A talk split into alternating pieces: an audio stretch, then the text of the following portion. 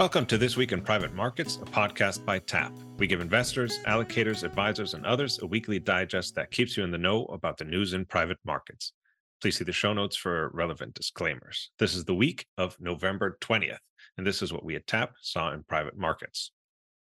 We'll jump into the big deals to start.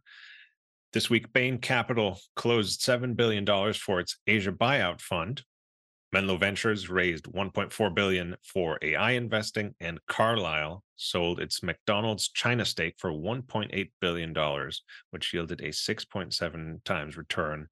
With that, let's jump into the main stories this week. First off, six more trade groups have joined the battle against the SEC's big recent private fund rules. As a reminder, those rules require private fund managers to obtain fairness opinions in, in secondary deals um, they require fund managers to distribute quarterly expense reports, to conduct yearly compliance reviews, stuff like that. And basically, these groups join uh, another set of about five or six trade groups that claim that the commission overstepped its congressional authority with these rules. And so they're saying things like these rules disrupt a currently well functioning system. They're saying it interferes with private contract law. It's a troubling overassertion of administrative power all this type of stuff. Where do you guys stand on it? Do you think they have a leg to stand on? I should ask. I, I mean, I, I, think it's important to remember uh, what this lawsuit is about. Really, I mean, you know, the the new private funds rules are not anything. You know, they're they're definitely kind of more form over substance, right? I mean, I think substantively, private funds have been engaging or, or, complying with these rules you know before these rules had even been been put into place right so i mean some of the things that that the rules will ask private funds to do you know when they're when they're fully rolled out is you know obtain fairness opinions on gp led transactions right they'll have to distribute expense reports conduct compliance reviews. I mean, it, it's really kind of table stakes stuff, to be honest. That I think, like any well any well run manager, um, you know, uh, the things that a, a well run manager should be doing already. Um, I think this is a lot more about putting a stake in the, you know, putting a stake in the sand already um, to prevent any further, you know, reach by the federal, you know, federal authorities here. So, you know, I think, you know, we just need to sort of have that perspective and understand that the rules in and of themselves, I think, are not particularly inflammatory. Um, and this is really about preventing any further encroachment um, obviously, I think going to the Fifth Circuit is strategic. You know, this is the the circuit that covers you know Louisiana and and Texas and maybe one other state. Um, you know, Texas, you know, literally having been its own country at one point in time um, in American history, you know, is quite hostile, I think, to, to federal overreach compared to other states. So um, that's really what this is about. I think it's about setting precedent, you know, for future potential moves by, you know, the federal agencies to to restrict activity by private fund managers yeah, setting precedent that they'll fight when you know provoked when someone comes into their territory. Because I, I, agree. I mean, if you look at a lot of these um, things that the that the the plaintiffs are putting together here, they're they're saying that you know they overreach their bounds, that they're solving problems that don't exist, that the rule is generally just bad for the industry and I just I don't really see it. They're saying there wasn't enough comment time that the that the things they did um, put in will will hamper the industry in one way or another. I feel like the, the SEC was pretty thoughtful in how they put this together. I think most of the things are and to end up being pretty good for the industry.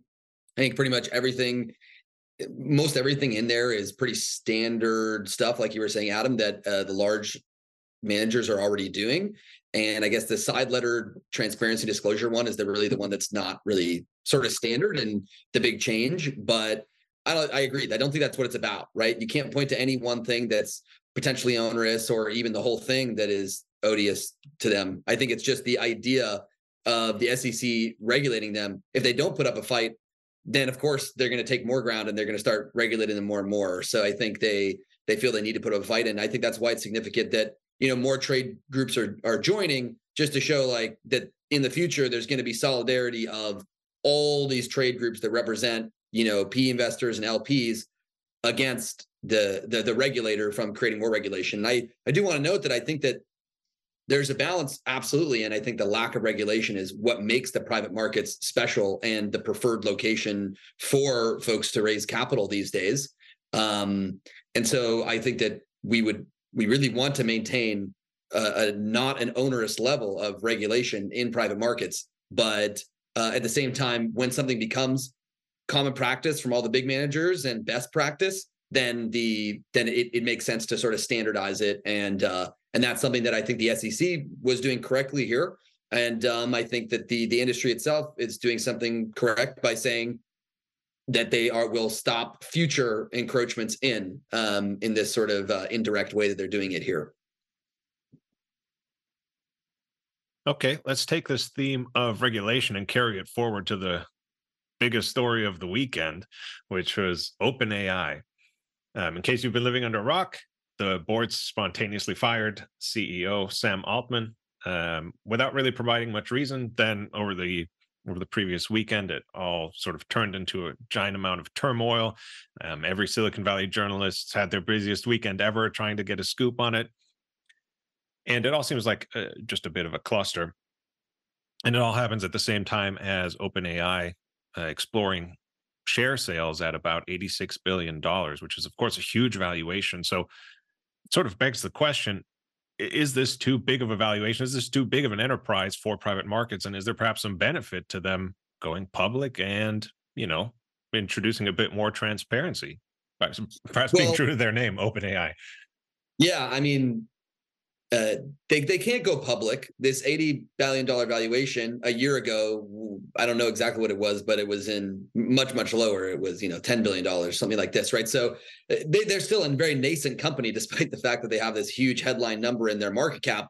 The the technology is very nascent. Their their development within their market is very nascent, and so the idea of taking something like this public would uh, would be pretty wild. Now you did see that in 2000 that a lot of folks did take pretty nascent technologies public. I think the big advantage of that, and what we're what I think is the, the point of what you're saying is that in private markets, there's all these shenanigans that they that they've done, and and the shenanigans are, are mostly from the fact that they were a nonprofit at one point, and now they've sort of figured out how to become a for-profit. But all that exists in private markets. It's not something that would that would co- coexist well in public markets, right? In public markets, you'll be pressured to set up you know a board of directors that makes sense there's the the the exchanges themselves and a bunch of gatekeepers will make sure that you're you have certain policies and compliance and governance in place that makes the company much better run.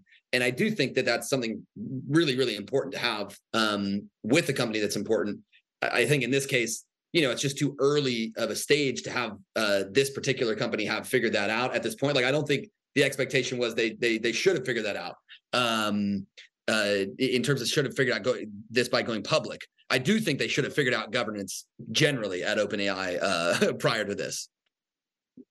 Yeah, I mean, this raises a question, and this is what you're really asking, Thomas. I think is, you know, is, is the implied, you know, should there be an implied liquidity discount or sort of information discount or opacity discount, um, you know, to these companies that really just kind of prevents them from ever reaching these types of these levels of, of private valuation. I, I mean, we. Yeah, I think there's. I've heard. I've heard a different argument. I've heard the reverse argument here, by the way, which is that uh, private investors get more information than public investors on the investments that they're making. Right? They can dig yeah. in and every little thing about the investment versus in in in public markets you obviously have a wider array of investors but they have a more limited set of information that they can get their hands on so you know you could say a lot of people would say no there should be a premium an information premium when you're investing in these these rounds and you're a close investor you know yeah i mean well it's obviously up to the companies what they want to disclose and what, they don't want to disclose in these private right. rounds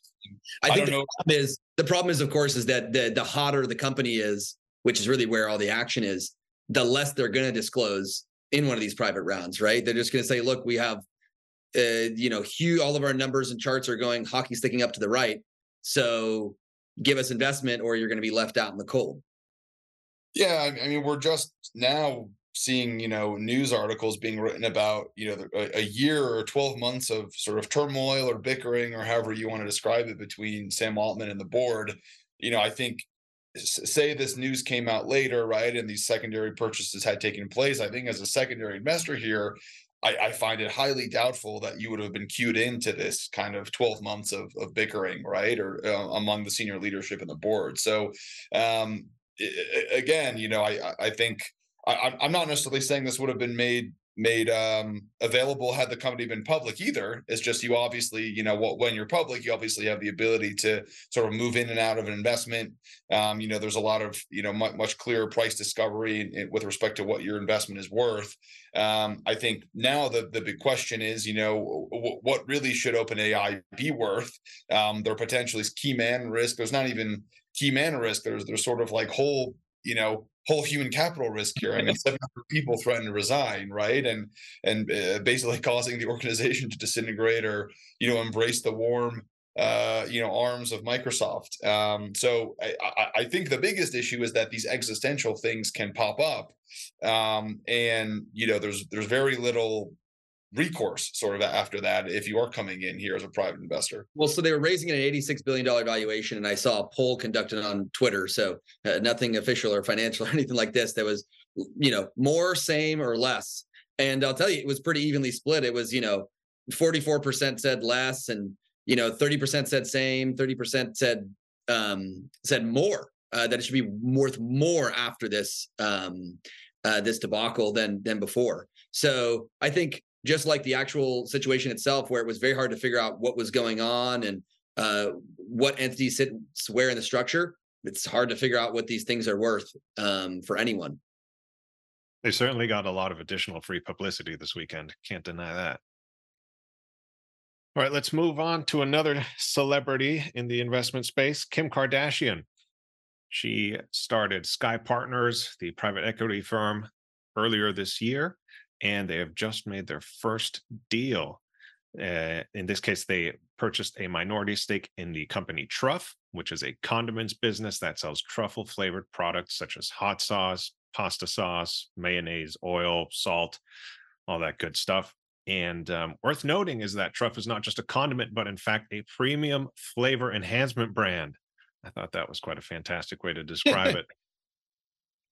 Adam, as our foodie, what do you make of this? Truffle seems well, very on brand.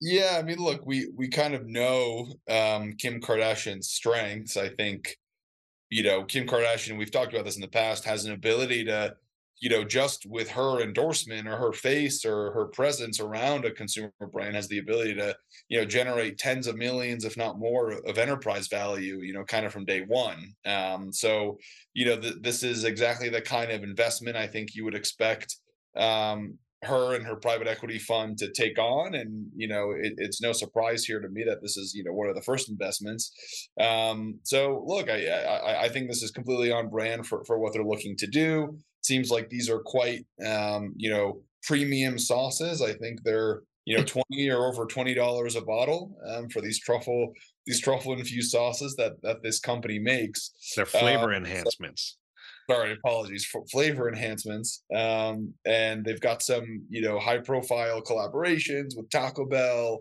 with Hidden Valley in the books. Um, so yeah, look, I, I, I, I bet Kim Kardashian's investment is, is a real boost to, to value here, um, and, and, and brand recognition. And that in of itself is, you know, probably a lot, um, you know, to increase the enterprise value.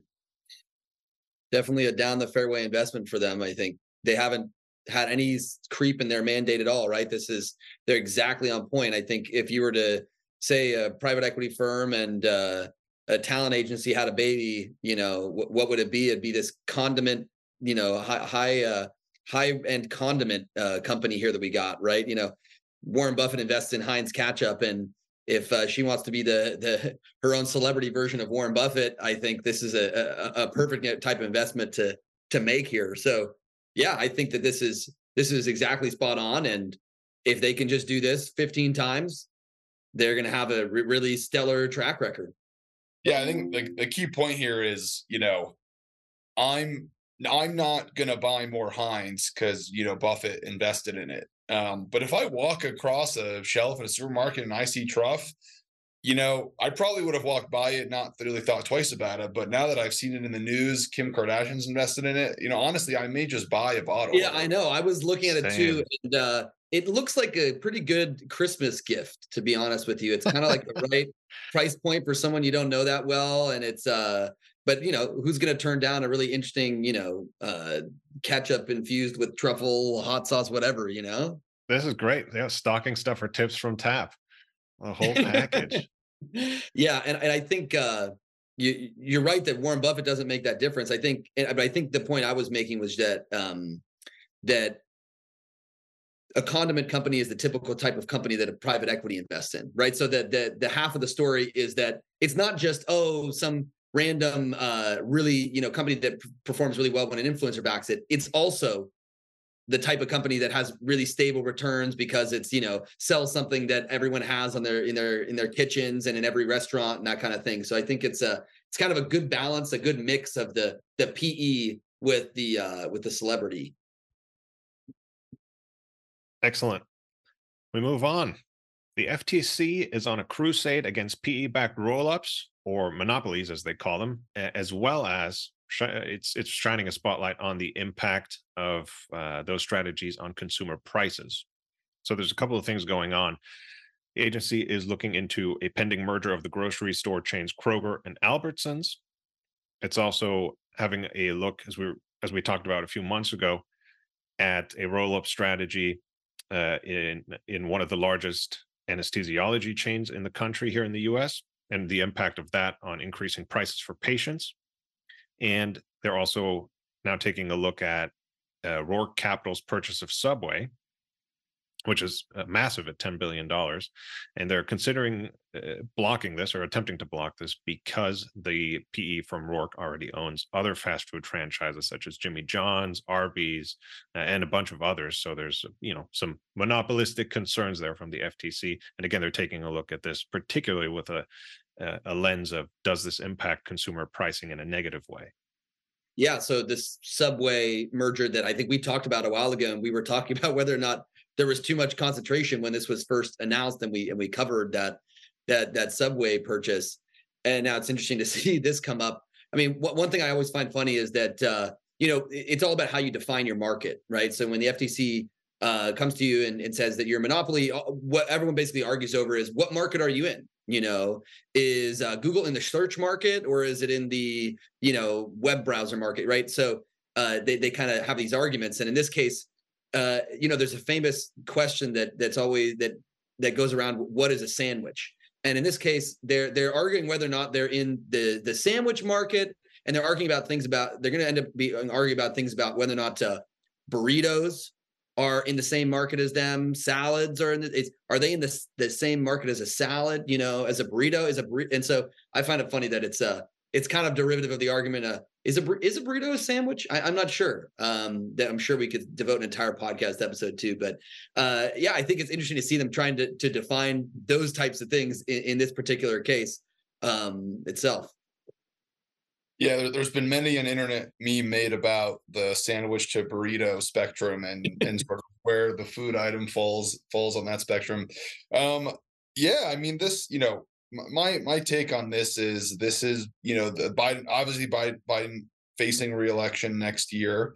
Um, this is, I think, about him and, and, and the federal agencies that you know he, he appointed, um, about them building a track record. And I think it's a track record that says, "Hey, look, uh, here I know." Basically, you know, middle class, you know, lower class Americans. I mean, all Americans ha- have been negatively impacted by inflation.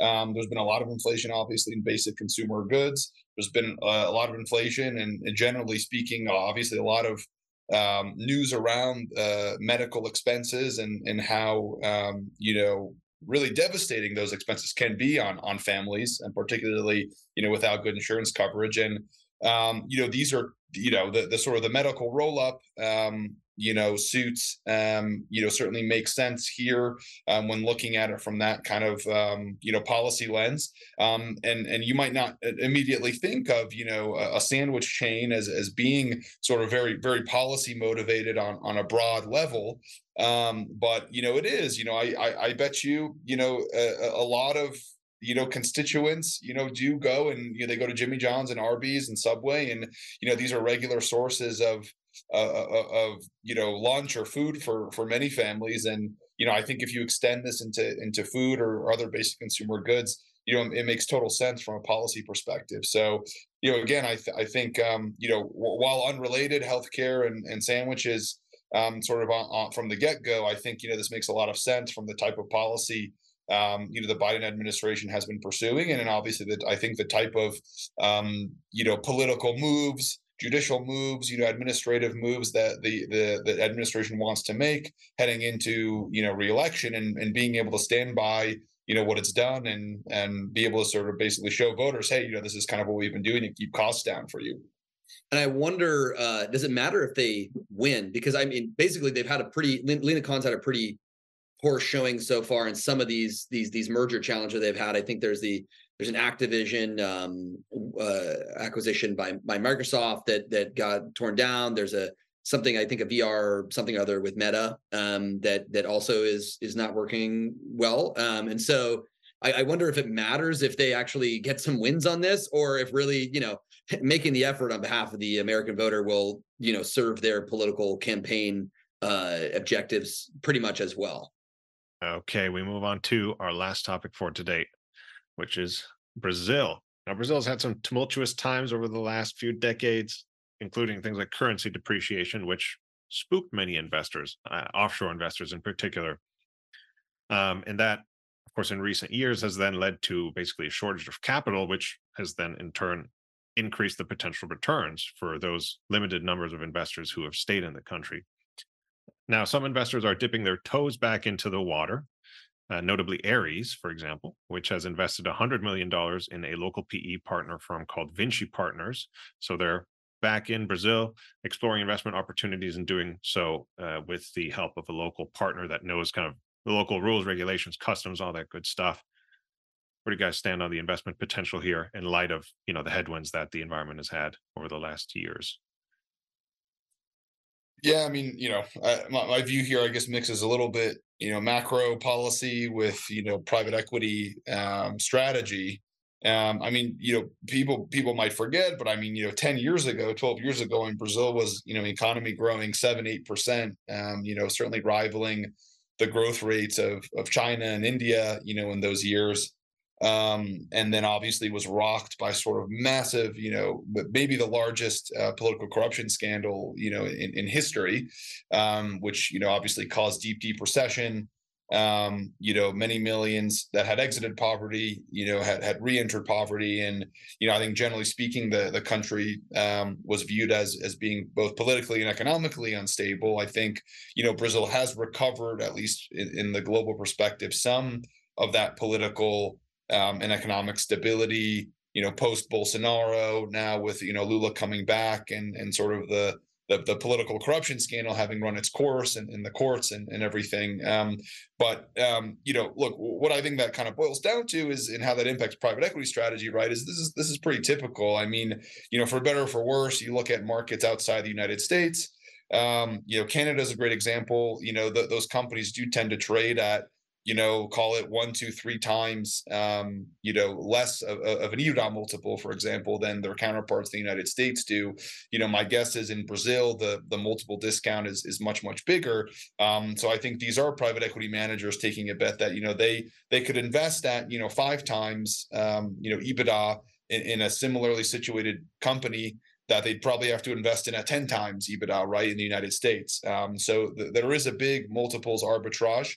Um, you know, they can take their dollars, invest at 5x, um, and, you know, do some consolidation, um, you know, maybe some cost reductions, uh, maybe even some, you know, some some mergers, even or, or you know, uh, acquisition of, of contracts in the United States or in other places, right? And and I think they can very quickly sort of g- gain the benefit of that multiple expansion. Um, so you know, we, we see the strategy among in roll ups. We see the strategy kind of in cross border U.S. and Canadian deals. Um, and I think the benefits of that multiple expansion will probably only be amplified, you know, in a market like Brazil, which keep in mind is, you know, 210, 220 million people, right? It's it's much, much larger um, than any kind of regional market that, that we have, you know, in this hemisphere.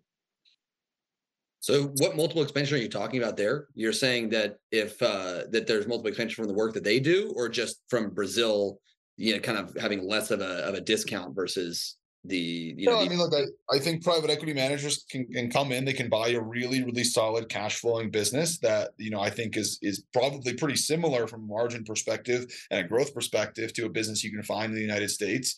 You can buy that. You know, I'm, I'm making up numbers here, but let's just say at five times or you know four times EBITDA, that business might cost eight or nine times EBITDA, right in the United States. So I mean, you can obviously buy it at a much more attractive entry point, and then when you can come into those businesses and you know pursue a similar roll up strategy, right? Acquire other local companies. You can create, um, you know, uh, uh, sort of collaborations with with businesses cross border, right? You can, you know, build things like or benefit from things like economy of scale, economies of scale, excuse me, um, and you can grow that that multiple. Um, you know, I think relatively, um, you know, using these kind of like proven private equity strategies, right? And um, and then in a few years you can flip a lot of these businesses for you know I don't know seven, eight, nine times EBITDA. So I mean I think um, you know regardless of what the the macro kind of political or economic landscape in, in Brazil is, right? I think these these private equity managers think that they can grow these businesses and they can expand the multiples